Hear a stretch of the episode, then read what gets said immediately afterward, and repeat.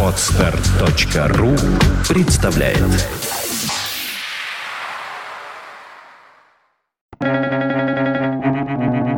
Свободное радио Компьюлента Как только вы перестаете что-то страстно желать, вы получаете это. Энди Орхол.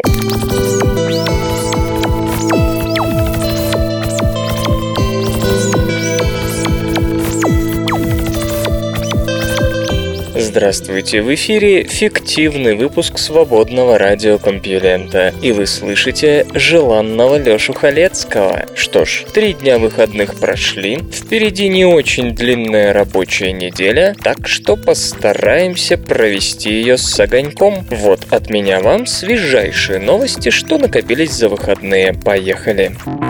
Наука и техника. Обнаружена большая группа гиперскоростных звезд, выброшенных из центра нашей галактики.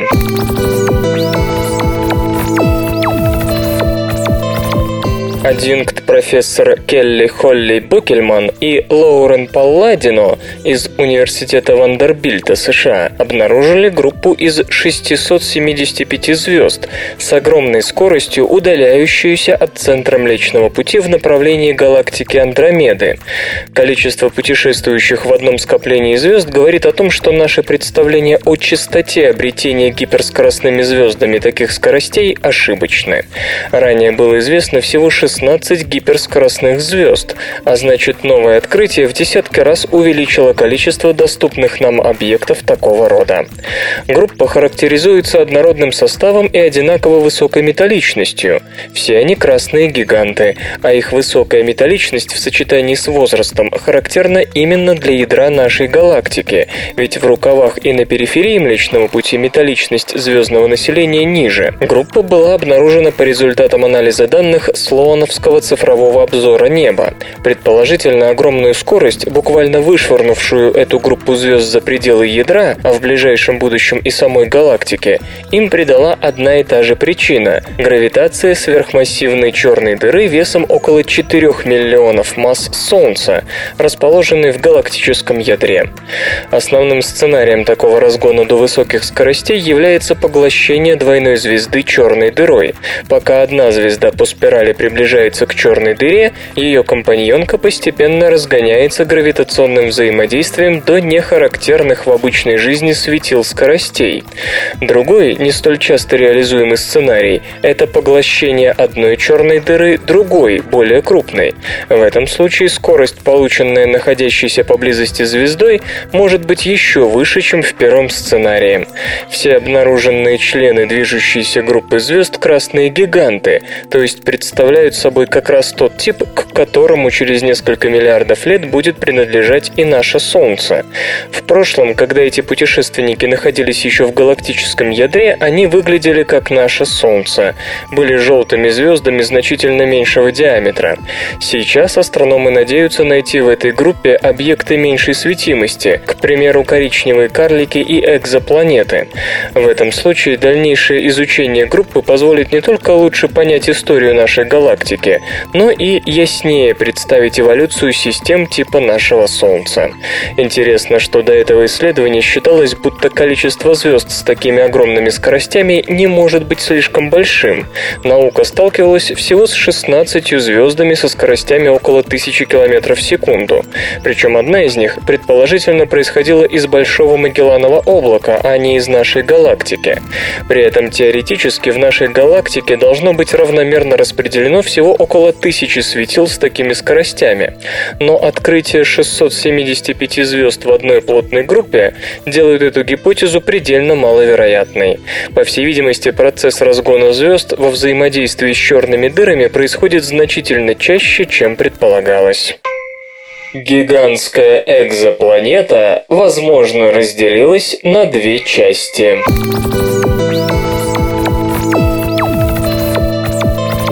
Конце прошлого года группа исследователей представила описание странной планетной системы звезды KIC 05807616, в которой с помощью космического телескопа Кеплер удалось обнаружить два объекта размером чуть меньше Земли. Ученые предположили, что это ядра газовых гигантов, поглощенных и затем выплюнутых раздувшейся звездой. Эолиал Биар и Ноам Сокер из Израильского технологического института предложили иное объяснение наблюдаемому явлению. Они полагают, что это два куска одной планеты. В их изложении дела обстояли следующим образом. Звезда превратилась в красного гиганта, и ее внешняя оболочка дотянулась до огромной планеты, приступив к ее раздеванию. Но эта планета, обладая выдающейся массой, смогла выполнить роль звезды-компаньона. Она и сама отобрала у звезды излишки газа, из-за чего KIC 05807616 сократилась в размерах.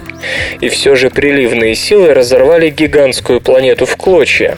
Основная часть обломков улетела в космос и канула в звезде, но другая осталась на орбите. Вот так и возникли два объекта, замеченные земными астрономами.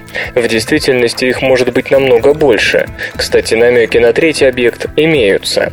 Так или иначе, но авторы согласны с выводами первооткрывателей о том, что планеты способны оказать влияние на эволюцию своих звезд при условии наличия соответствующей массы. До этого считалось, что они не играют никакой роли и не способны выжить, будучи поглощены красным гигантом. В один прекрасный день наше Солнце тоже расширится и поглотит планеты земной группы. Их совокупная масса слишком мала и не окажет на светило никакого воздействия, а газовые гиганты расположены в нашей системе чересчур далеко, поэтому едва ли повторят судьбу своих коллег или коллеги с орбиты KIC 05807616. В галактике М83 отмечена исключительно яркая вспышка.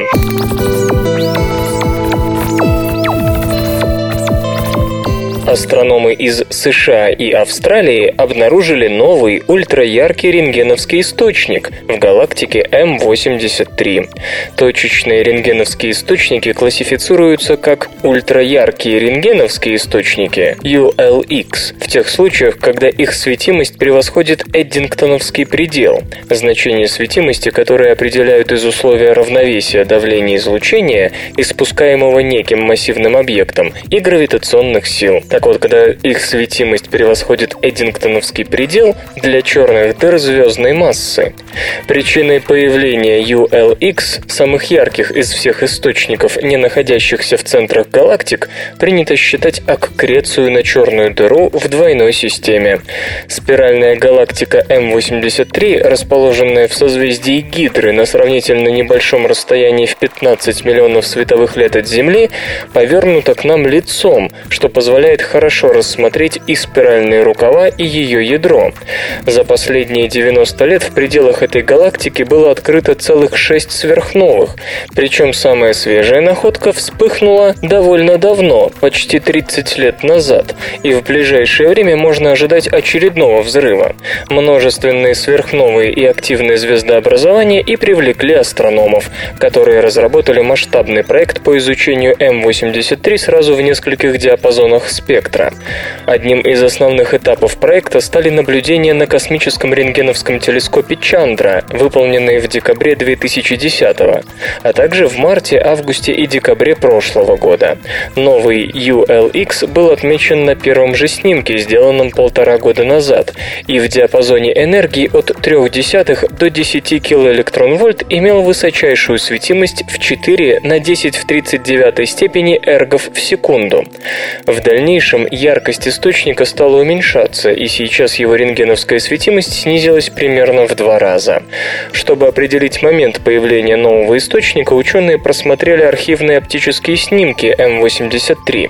Вскоре выяснилось, что на фотографиях, последняя из которых была сделана в апреле 2010-го, этот объект не появлялся, хотя большинство ULX в оптическом диапазоне обнаруживают себя как точечные голубые источники, горячие молодые звезды, которые составляют компанию черным дырам в двойных системах и передают им вещество. В той области галактики, где сейчас локализовано рентгеновское излучение ULX, на изображениях двухлетней давности было видно лишь несколько тусклых красных звезд.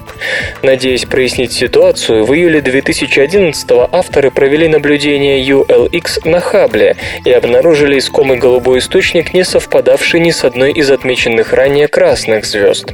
Отсюда следует, что компаньоном черной дыры в нашем случае стала не молодая и горячая звезда, а относительно холодное проэволюционировавшее светило, масса которого не превышает четырех солнечных.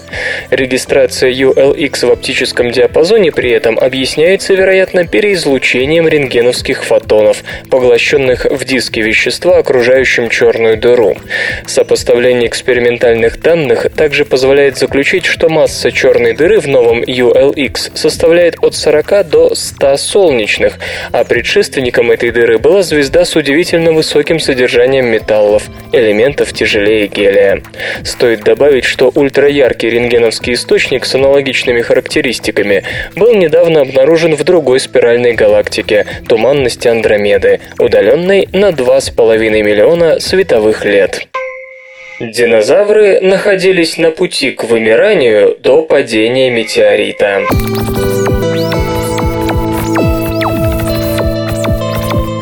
Некоторые популяции динозавров Северной Америки начали вымирать в течение последних 12 миллионов лет мелового периода, задолго до того, как в Землю врезался астероид или комета.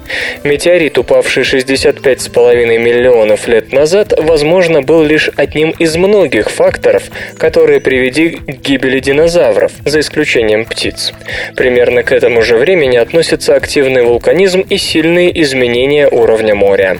Стивен Брузатте из Колумбийского университета и Американского музея естественной истории и его коллеги впервые описали морфологическое разнообразие динозавров, то есть изменчивость строения тела в пределах отдельных групп. Чем выше этот показатель, тем, как правило, здоровее популяция. Предыдущие исследования почти всегда пытались оценить численность динозавров на основании палеонтологической летописи, но этот метод грешит неравномерной выборкой. Одни геологические формации лучше сохраняют окаменелости, чем другие. Группа господина Брузатте проанализировала различия в размерах тела представителей семи основных групп динозавров с помощью баз данных, которые содержат подробное описание скелетной структуры примерно 150 видов.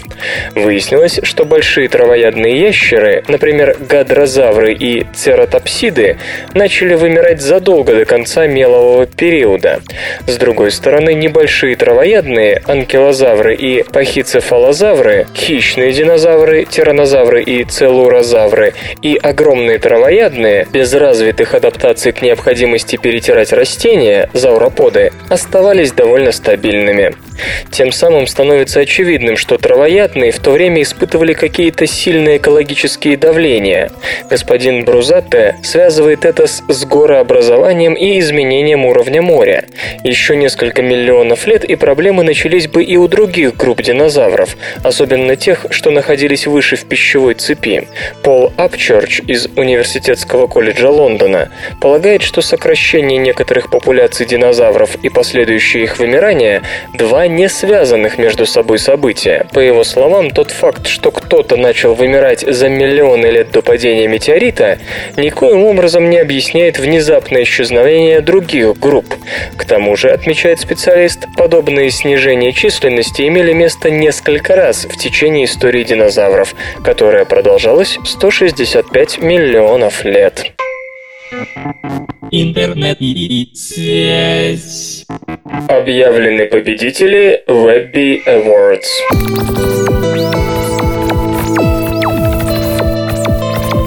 21 мая состоится церемония награждения победителей 16-й ежегодной премии Webby Awards, одной из самых известных и авторитетных наград, присуждаемых лучшим интернет-проектам. Премия Webby, учрежденная в 1996 году, вручается организациям и людям, имеющим отношение к созданию и продвижению сайтов, интерактивной рекламы, сервисов для мобильных телефонов, видеоматериалов, интерактивных средств массовой информации, анимации и прочего. Организует мероприятие Международная академия цифрового искусства и науки. В этом году награды присуждались примерно в 70 категориях. Кроме того, вручены 4 премии за особые достижения, с которых и начну.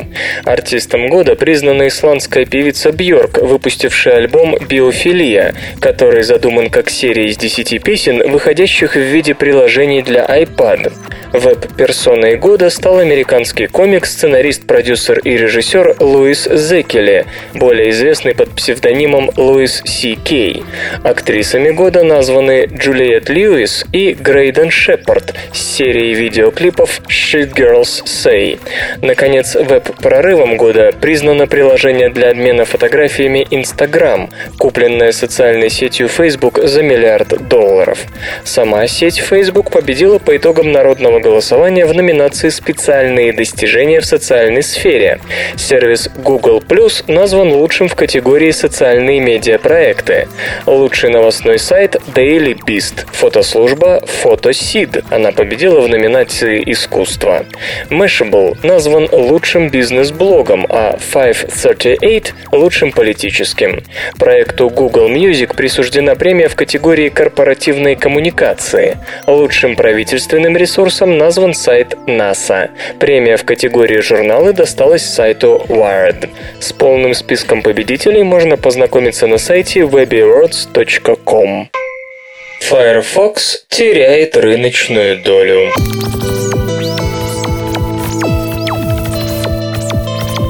Компания Net Applications оценила расстановку сил на мировом рынке браузеров в апреле 2012 года. Internet Explorer с долей в 54,9% остается самым распространенным веб-обозревателем среди владельцев персональных компьютеров. В течение прошлого месяца браузер разработки Microsoft укрепил позиции на 26%. Firefox, напротив, теряет пользователей. Если в марте ему отдавали предпочтение около около 20,55% обладателей десктопов и ноутбуков с подключением к интернету, то в апреле 20,2%. Причем отмечается, что примерно треть приверженцев Firefox работают с непропатченными версиями продукта, содержащими известные уязвимости. Браузер Chrome за месяц увеличил долю на 28% до 18,85%, в то время как Safari потерял 26%, заняв 4 4,81% рынка. Доля опера практически не изменилась – 1,63%. В сегменте браузеров для мобильных устройств лидирует Safari – 63,84%. Доли Android-обозревателя и Opera Mini равны, соответственно, 18,87% и 12,5%. Все прочие мобильные браузеры сообща занимают немногим более 5% рынка. Эти забавные ученые. Получает Лев Давыдович Ландау зарплату и, как водится, не отходя от кассы, тщательно ее пересчитывает. Кто-то из стоящих рядом замечает. «Дау, вы ведь сами говорили, что все величины физики имеют смысл только с точностью до порядка. Деньги стоят в показателе экспоненты», – отвечает Ландау. Наука и техника. Выделены самые древние клетки крови.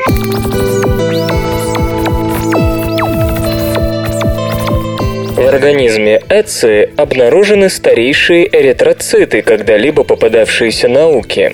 Эци – мумия мужчины, жившего в Альпах 5300 лет назад. Ее случайно обнаружили туристы в 1991 году. С тех пор она изучена, казалось бы, вдоль и поперек. Благодаря хорошей сохранности ученые смогли установить, что мужчина скончался в возрасте около 45 лет, незадолго перед смертью отведал красного мяса оленя или горного козла со злаком осколками, а наиболее вероятной причиной гибели стала стрела, вонзившаяся в плечо и перерезавшая важную артерию. Энци упал, как полагают некоторые, весьма неудачно и истек кровью. До сих пор клетки той самой крови никак не удавалось обнаружить. И вот удача, да еще какая. Мы надеялись найти остатки клеток или деформированные клетки, но они оказались очень похожи на клетки из современных образцов, размеры те же. Удивляется является руководитель исследования Альберт Цинк из Института мумий и ледяного человека Италия.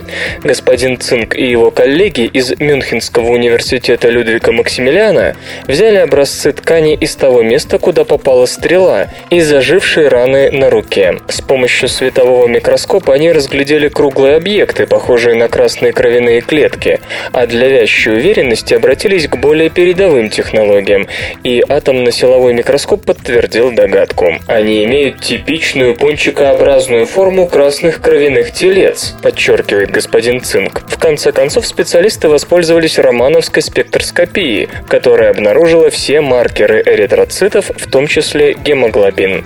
Но самая интересная находка – это белок фибрин. Он появляется сразу после образования раны, принимая участие в свертывании, и очень быстро исчезает. Его присутствие в образцах говорит о том, что Эци и впрямь погиб вскоре после ранения, но и не мгновенно. Тем самым опровергаются гипотезы о том, что он был жив еще несколько часов или даже дней. Метод, использованный в данном исследовании, может, как подчеркивают ученые, найти применение в судебной медицине, ибо он позволяет идентифицировать свежую на момент смерти кровь. Действует ли на человека естественный отбор?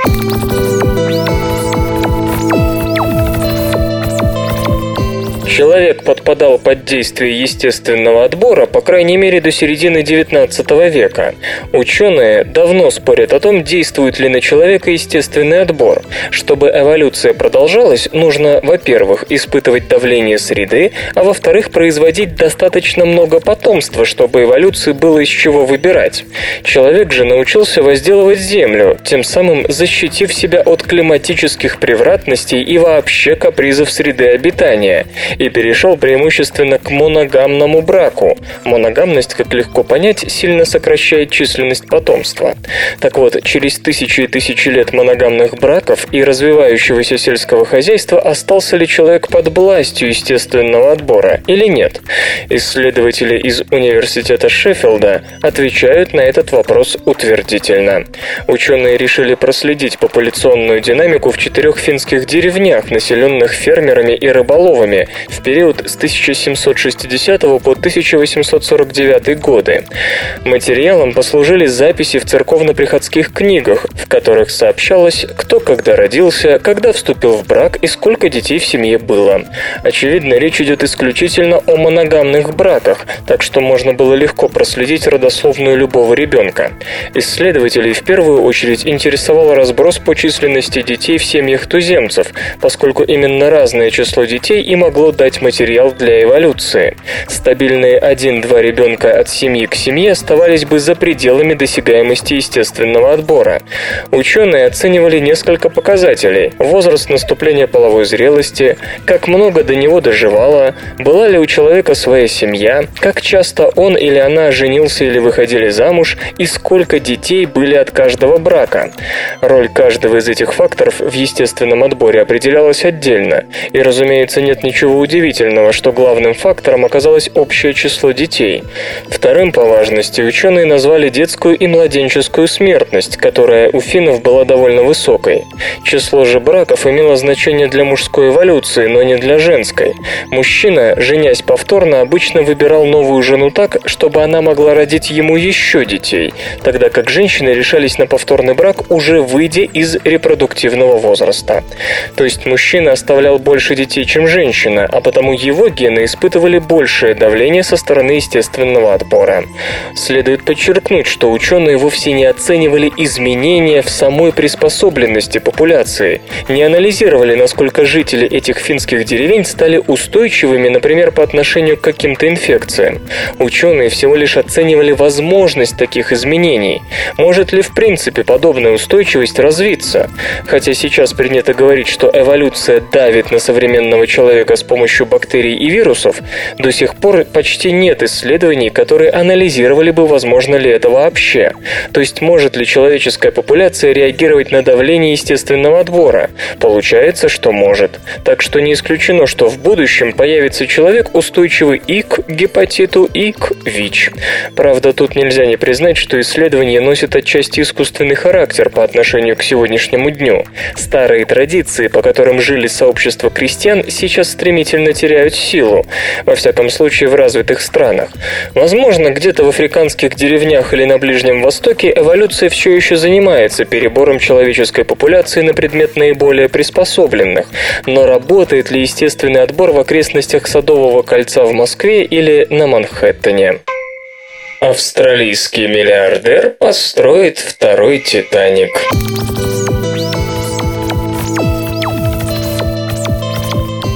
Один из богатейших людей Австралии, Клайв Палмер, решил дать жизнь новой версии печально известного лайнера «Титаник». Миллиардер, сколотивший состояние на добыче полезных ископаемых, поручил проект государственной китайской компании CSC Dinlink Shipyard. Характеристики судна должны в точности соответствовать оригиналу. 270 метров в длину, 53 метра в высоту, масса около 40 тысяч тонн, 840 кают, 9 палуб. «Титаник-2» обещан столь же роскошным, как и предшественник. На борту будут спортзалы, бассейны, библиотека, рестораны высшего класса и тому подобное. В то же время он, конечно, будет оборудован по последнему слову техники со всеми новейшими навигационными системами и системами безопасности. К тому же, в первом рейсе, который запланирован на конец 2016-го, его, скорее всего, будут сопровождать. Богатей утверждает, что пригласил на эту роль китайский ВМФ. Эксцентричное решение, учитывая то, что судно будет курсировать между Англией и Нью-Йорком.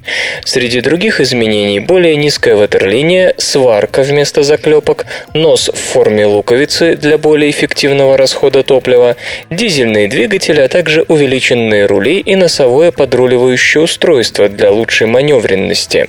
Освободившееся место не пропадет. Там, где у первого «Титаника» располагались угольные котлы, будет устроен выставочный зал, посвященный родному штату миллиардера – Квинсленду. Напомню, 15 апреля исполнилось ровно 100 лет с той роковой ночи, когда затонул первый «Титаник». Погибло 1514 человек.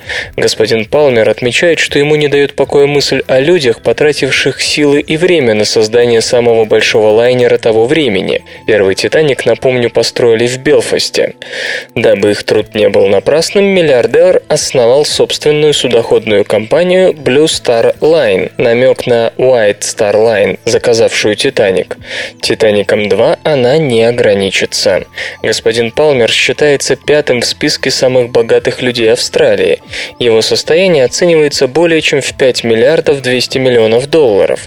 Активы Толстосума находятся не только в горнодобывающей отрасли. Он интересуется туризмом и владеет роскошным курортом Кулум на солнечном побережье. В последнее время Крес высказывается в том смысле, что неплохо бы наступить на хвост Руперту Мёрдоку, то есть заняться медиаиндустрией. Китай он выбрал в связи с тем, что это основной покупатель добываемых им угля и железной руды. Кроме того, господину Палмеру нравятся китайские грузовые суда, поэтому он решил дать шанс Поднебесной развернуться на рынке круизных лайнеров класса люкс, который примерно на 75% занят Европой. Пока мест доля Китая не превышает 3%. Стоимость проекта не разглашается. Стоит отметить, что современные круизные лайнеры намного превосходят «Титаник» и размерами, и количеством пассажиров. Самое большое пассажирское судно на сегодня – Allure of the Seas. Оно на 90 метров длиннее и имеет 2700 кают. Тазеры при исполнении. Это ружье обязательно выстрелит.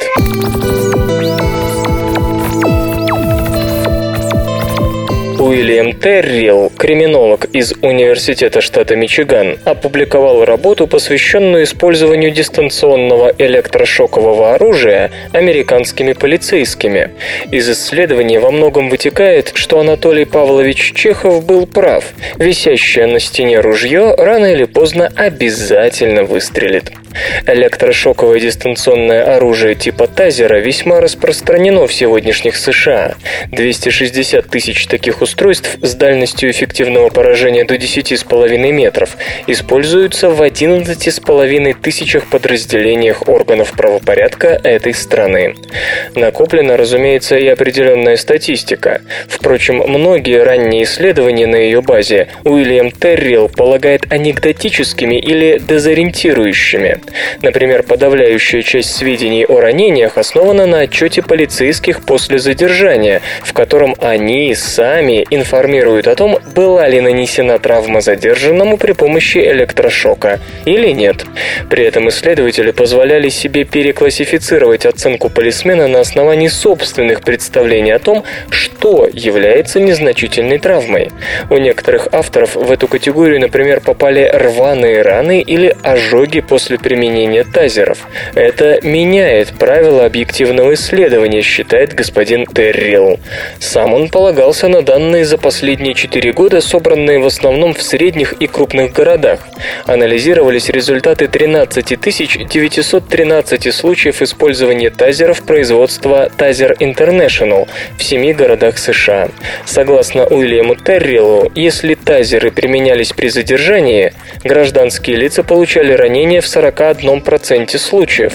Если тазеры не использовались, их просто не было у полицейских, вероятность ранения граждан составляла 29%.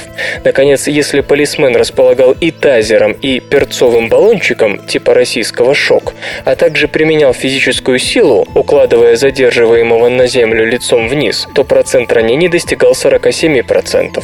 По сути, это означает, что тазеры как средство силового давления использовались радикально чаще, чем баллончик или фирменная по почкам и мордой в пол, так хорошо знакомые терпеливым россиянам. При этом оказалось, что применение тазеров часто ведет к неучтенным эффектам. При падении после полученного разряда гражданин часто получал порезы, а то и переломы, так как находился в бессознательном состоянии. Оборотной стороной медали было то, что полицейские, участвовавшие в задержаниях, при наличии тазеров получали ранения лишь в 5% случаев, то есть в 8,2 раза реже, чем задерживаемые. Ну а без тазеров вероятность ранения при задержании составляла весомые 10%, что всего в 2,9 раза реже, чем у задерживаемого. Исследование не нашло подтверждения так называемому 27-килограммовому пределу безопасности, провозглашенному Тазер International. Впрочем, и так было ясно, что вес не является ключевым фактором, определяющим нелетальный характер использования тазера полиции. Например, в 2004 году в Майами шестилетний ребенок был тазирован, и, несмотря на нехватку веса до 27-килограммового барьера, не только выжил, но и получил лишь легкое ранение. В то же время 11-летняя школьница, а полиция, патрулирующая школы во многих штатах, вооружена тазерами, прогуливавшая уроки, после применения тазера получила существенно более тяжелые ранения. А в 2009 в Мичигане 15-летний школьник скончался после выстрела из тазера, несмотря на значительно больший вес. По всей видимости, индивидуальная восприимчивость более значима для летального тазерного выстрела, нежели весовые параметры жертвы. Самым важным фактором в использовании силовых средств полицейскими, говорит Уильям Террилл, является его, полицейского, собственная безопасность при задержании. В этом смысле тазер определенно эффективен, поскольку вдвое снижает риск.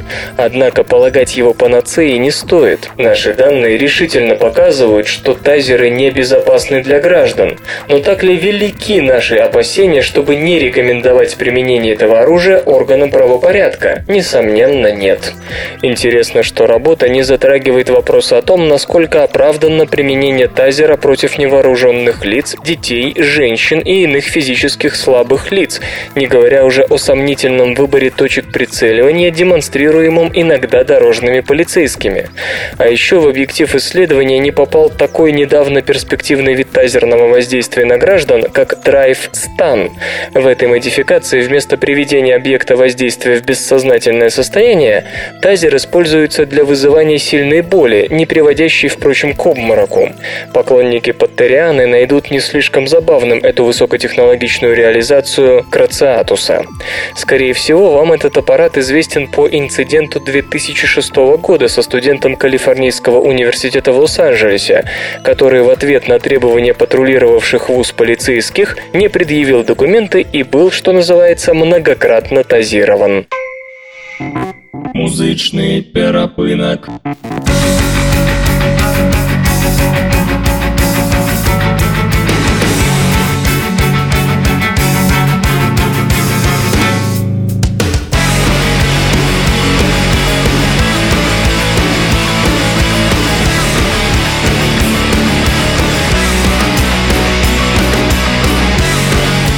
Сегодня в эфире свободного радио Компьюленда группа «Ангус», а получать эстетическое удовольствие мы будем от песни «Семь сердец». 22.00 Я начинаю игру. Оружие при мне Оружие со мной.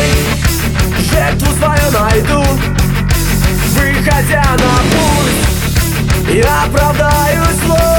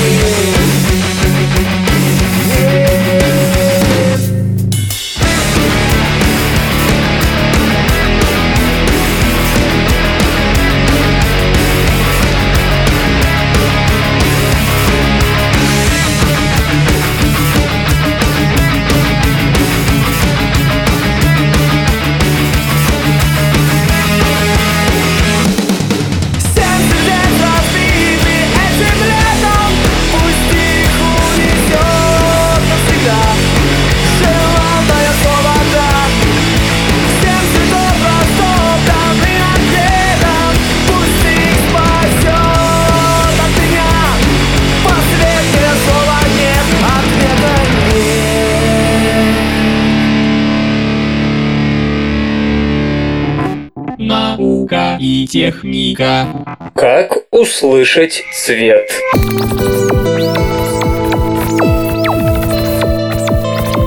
Нил Харбиссон, выросший в Барселоне, Испания, прекрасно знал, что небо синее, трава зеленая, а лимон желтый. Но в 11 лет он обнаружил, что его сверстники воспринимают цвета как-то по-другому. Выяснилось, что мальчику достался редкий врожденный дефект, из-за которого он видел мир в оттенках серого. Десять лет спустя, в 2003-м, будучи студентом Дарлингтонского колледжа искусств Великобритания, господин Харбисон посетил лекцию о том, как новые технологии меняют наше восприятие мира.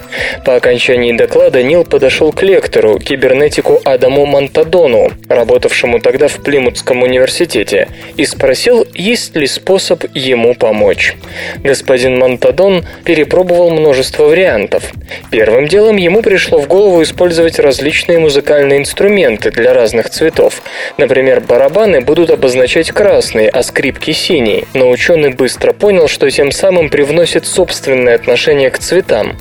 Хорошо, может тогда просто называть цвета вслух? Да нет, тоже плохая идея. В конце концов, специалиста осенило, ведь свет и звук имеют определенное физическое сходство. Если замедлить световую волну, свет перестанет быть видимым, его станет слышно. Всего за две недели Монтадон и Харбисон создали свой первый прототип устройства, которое переводило световые волны, соответствующие различным цветам, в звуки разной высоты. Гаджет состоял из веб-камеры, спрятанного в рюкзаке ноутбука и пары старых наушников. Нил очень быстро научился соотносить цвет и звук, и с тех пор уже не выключал аппарат, вслушиваясь в музыку окружающего мира. В дальнейшем устройство прошло через несколько итераций. К проекту подключились программист Петер Кессе из Словении и инженер Матиас Лисана из Каталонского политехнического университета Испания. Система наконец-то достигла той стадии, когда ее можно выпускать на рынок. Теперь она выглядит более элегантно. Над головой словно антенна торчит камера. Свет в звук превращает маленькая микросхема, а вместо наушников крошечный чип на затылке, передающий звуковые колебания непосредственно в кости черепа. Это помогает отличать обычный звук от цветного. К тому же самая последняя версия позволяет услышать больше цветов. Кроме того, пользователю слышен инфракрасный диапазон, а в этом году будет добавлен и ультрафиолет. И тогда господин Харбисон еще сильнее будет напоминать себе киборга. Разработчики признают, что это не идеальное решение проблемы цветовой слепоты. Во-первых, носить камеру целый день неудобно. Во-вторых, устройство предназначено только для тех, кто страдает истинной цветовой слепотой, ахроматопсией, а это один человек из 30 тысяч, а не для тех, кто просто не в состоянии отличить красный от зеленого, что встречается намного чаще. К тому же люди с ахроматопсией обладают целым рядом других проблем – непроизвольным движением глаз, нестагмом, очень плохим зрением и светобоязнью. Зачастую им просто не до развлечения цветов. Наиболее перспективный метод лечения таких пациентов – генная терапия, первые клинические испытания которой на людях начнутся в этом году. Тем не менее, некоторые музыканты и художники уже заинтересовались новинкой. Например, пианист Джулс Холланд воспользовался устройством в обратных целях для превращения звуков в свет и цвет. Да и сам господин Харбисон пользуется гаджетом в качестве источника вдохновения, рисуя то, что он слышит, и превращая в музыку то, что он видит. Закону Мура пророчат потерю актуальности.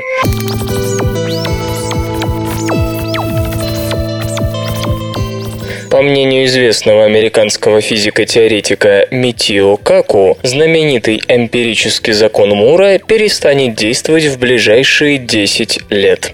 Закон Мура сформулирован более 45 лет назад. 19 апреля 1965 года в журнале Electronics Magazine появилась статья малоизвестного химика Гордона Мура с обзором тогдашнего состояния микроэлектронной индустрии. Автор подметил, что число элементов элементов на микрочипах с наименьшей удельной стоимостью удваивается приблизительно каждый год. Впоследствии Мур, будучи уже главой Intel, внес в свою формулировку небольшую поправку, увеличив длительность цикла удвоения количества элементов до двух лет. Существует множество разнообразных вариаций на тему этого закона. Пожалуй, одна из самых распространенных предложена другим президентом Intel Дэвидом Хаусом.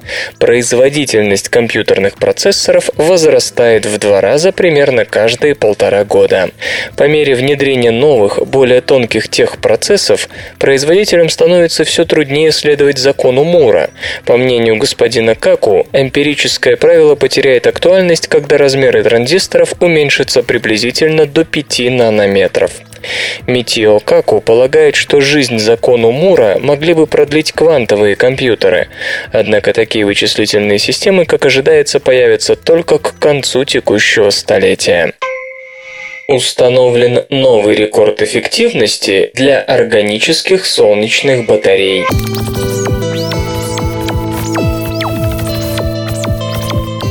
Результаты независимых испытаний тандемной органической солнечной батареи нового поколения показали, что германский стартап Heliatech установил новый мировой рекорд эффективности для органических солнечных батарей – 10,7%, перекрыв свое предыдущее достижение в 9,8%.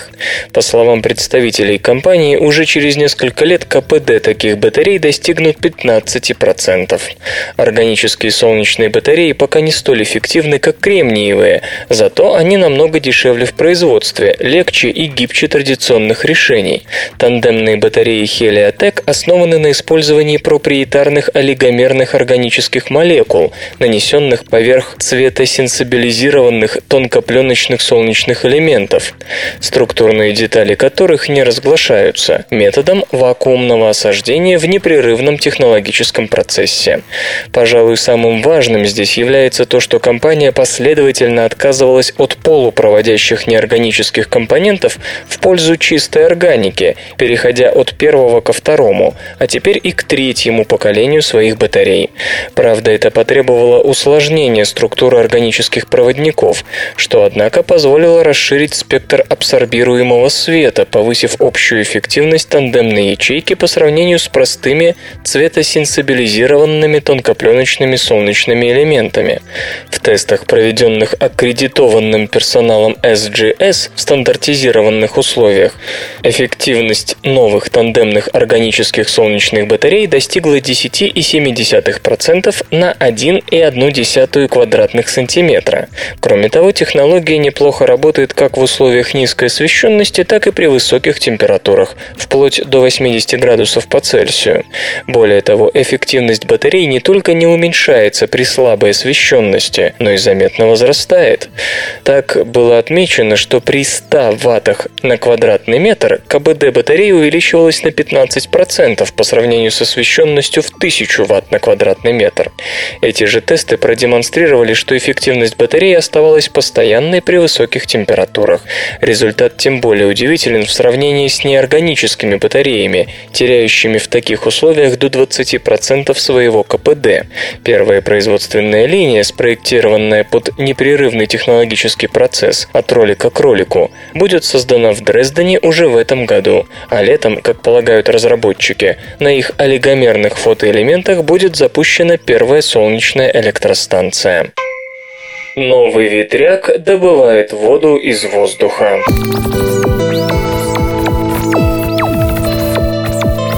Французская компания Eole Water объявила о начале коммерциализации своей системы опреснения воды, построенной на основе модифицированной ветряной турбины WMS-1000. Установка может стать очень популярной в удаленных и засушливых районах. WMS-1000, как следует из названия, способна производить до 1000 литров чистой питьевой воды в сутки в нормальном климате. Ее мощность составляет 30 киловатт, высота всего 24 метра, а размах лопастей какие-то 13 метров. Иными словами, это небольшая турбина, что позволило сделать ее складной на случай ураганов.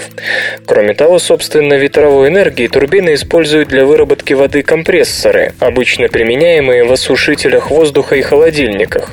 По мере забора наружного воздуха он охлаждается и сжимается, в процессе чего содержащиеся в нем водяные пары конденсируются в воду, которая достаточно чиста, чтобы ее можно было пить.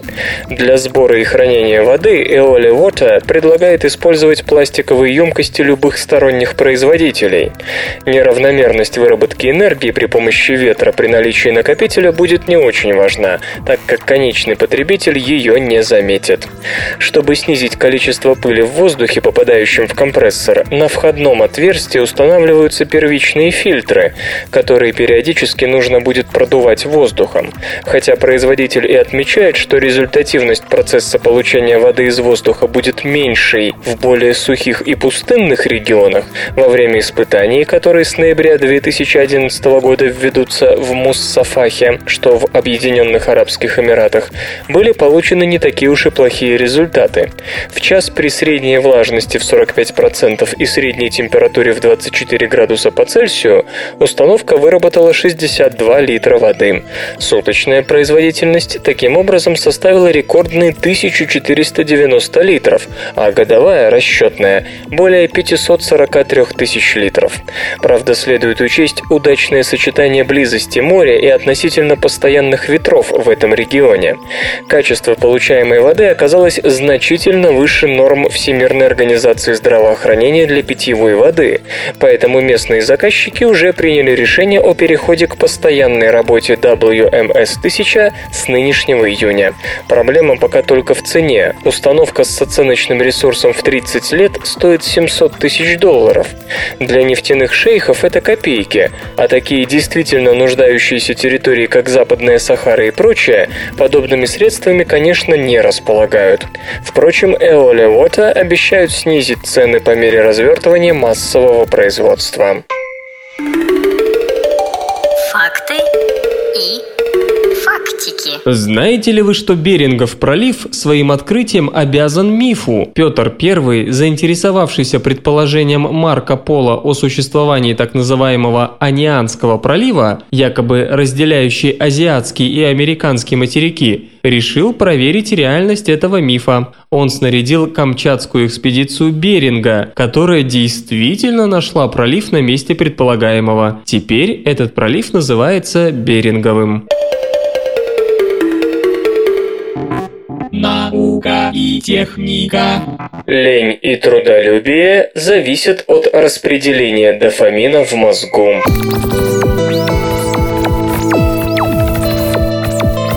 Рост уровня дофамина в разных участках мозговой системы подкрепления может как повысить рабочую мотивацию, так и заставить человека лениться, невзирая на отсутствие вознаграждения.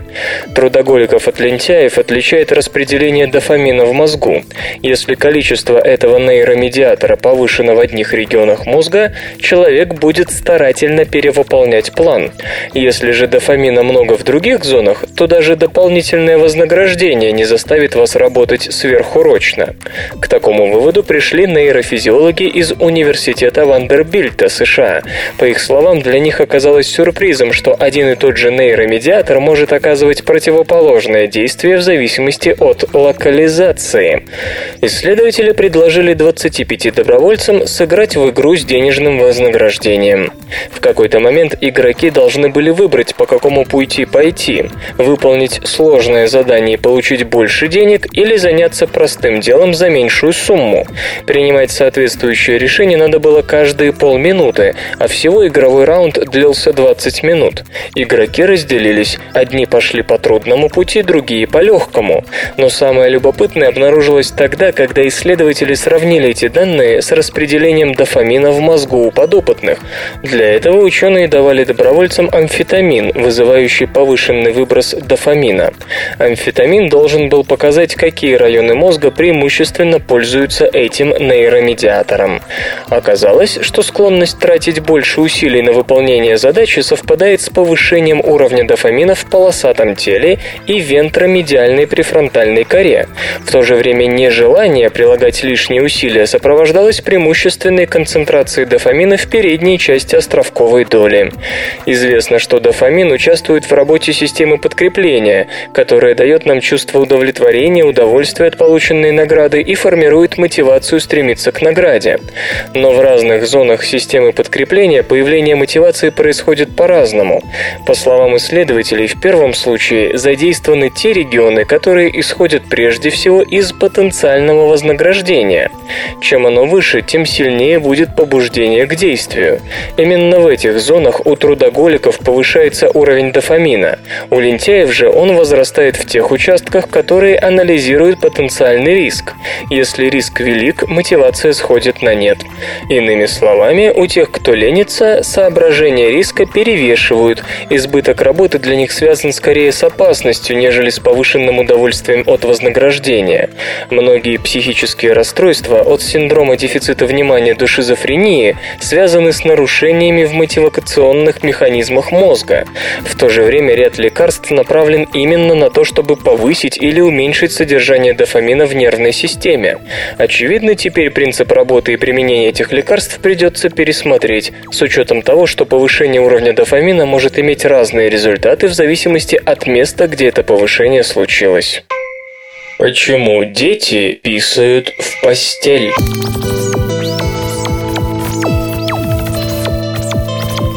Объем мочи, который заставляет нас искать ближайший туалет, зависит от суточной регуляции одного из белков межклеточных контактов в стенке мочевого пузыря. У большинства людей мочевой пузырь по ночам ведет себя спокойно, не будя своих хозяев по малейшему поводу. Считается, что во время сна у этого органа как-то увеличивается предельный объем, при котором он начинает беспокоить мозг по малой нужде. Но у некоторых мочевой пузырь ведет себя более беспокойно спокойно, и они вынуждены просыпаться по ночам. То же самое происходит с детьми. Маленькие мальчики и девочки просыпаются в мокрых постелях, потому что мочевыделительная система решила, что мочи слишком много, и от нее пора избавиться. Правда, у детей это не всегда сопровождается пробуждением. Предыдущие исследования показали, что допустимый объем мочевого пузыря регулируется при участии белка коннексина 43. Мыши с повышенным уровнем этого белка чаще мочились. Их мочевой пузырь реагировал на меньшее, чем обычно, количество жидкости. Исследователи из Киотского университета решили проверить, не подчиняется ли этот белок суточной регуляции. Если коннексин 43 действительно по-разному синтезируется в разное время, это объяснило бы ночное недержание мочи у детей и туалетные пробуждения у взрослых.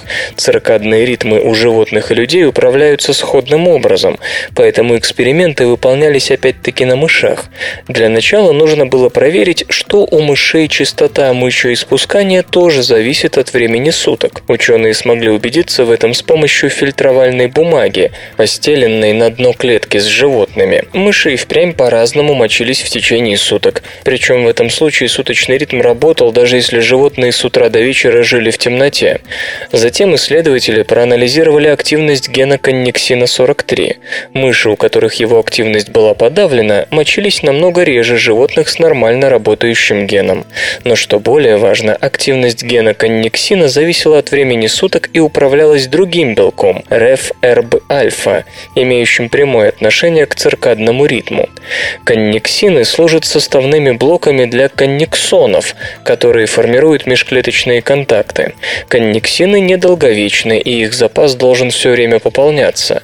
В зависимости от того, как эти белки синтезируются в мышечных клетках, стенки мочевого пузыря, он по-разному будет реагировать на скапливающуюся мочу.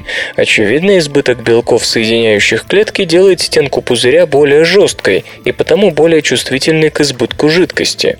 Ночью же продукция белка падает, и стенка мочевого пузыря становится более эластичной.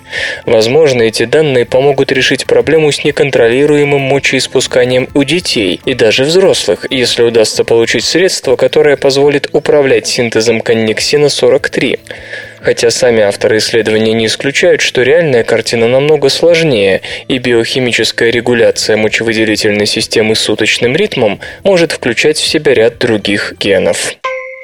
Впервые найдено эффективное средство против болезни Альцгеймера.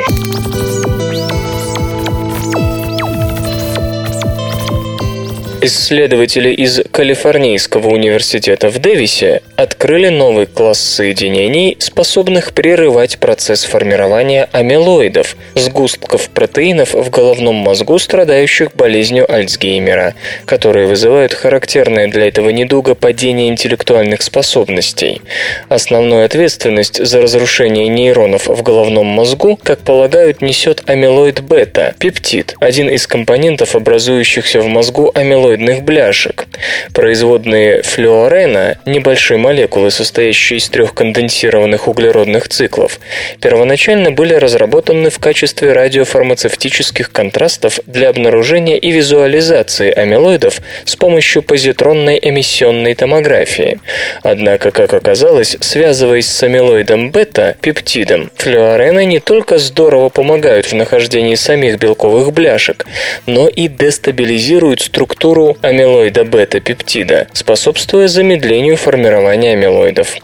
Авторы рассматриваемой работы сфокусировались на доскональном изучении эффекта воздействия флюоренов на амилоиды, присоединив к структуре флюорена специальную метку, позволяющую использовать спектроскопию электронного парамагнитного резонанса.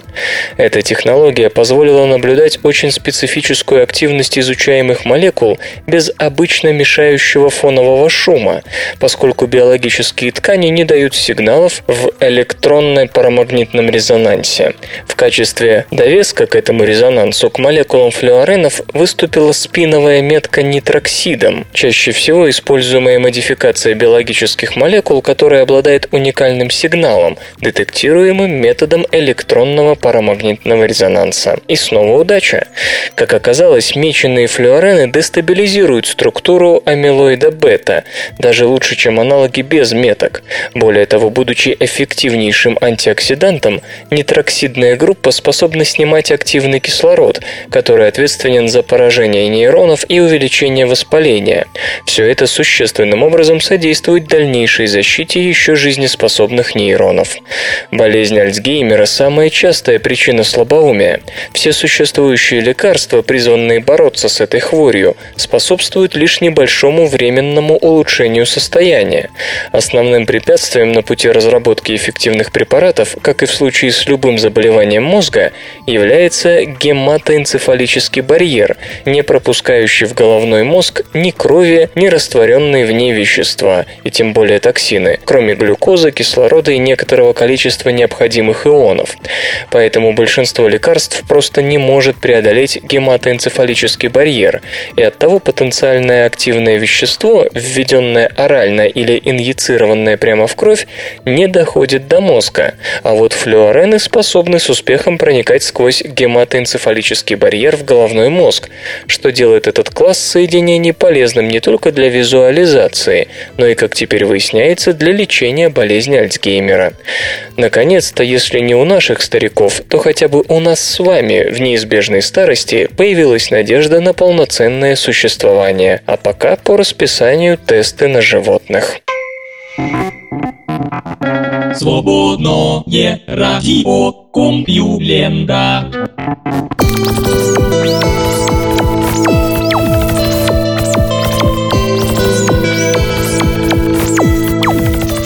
Фиктивный выпуск СРК подошел к концу. Загляните на сайт компьюлента.ру, там новостей еще больше. Ну а меня, Лешу Халецкого, вы обязательно услышите завтра. Обещаю и держите себя в руках. Свободное радио Компьюлента. Скачать другие выпуски подкаста вы можете на podster.ru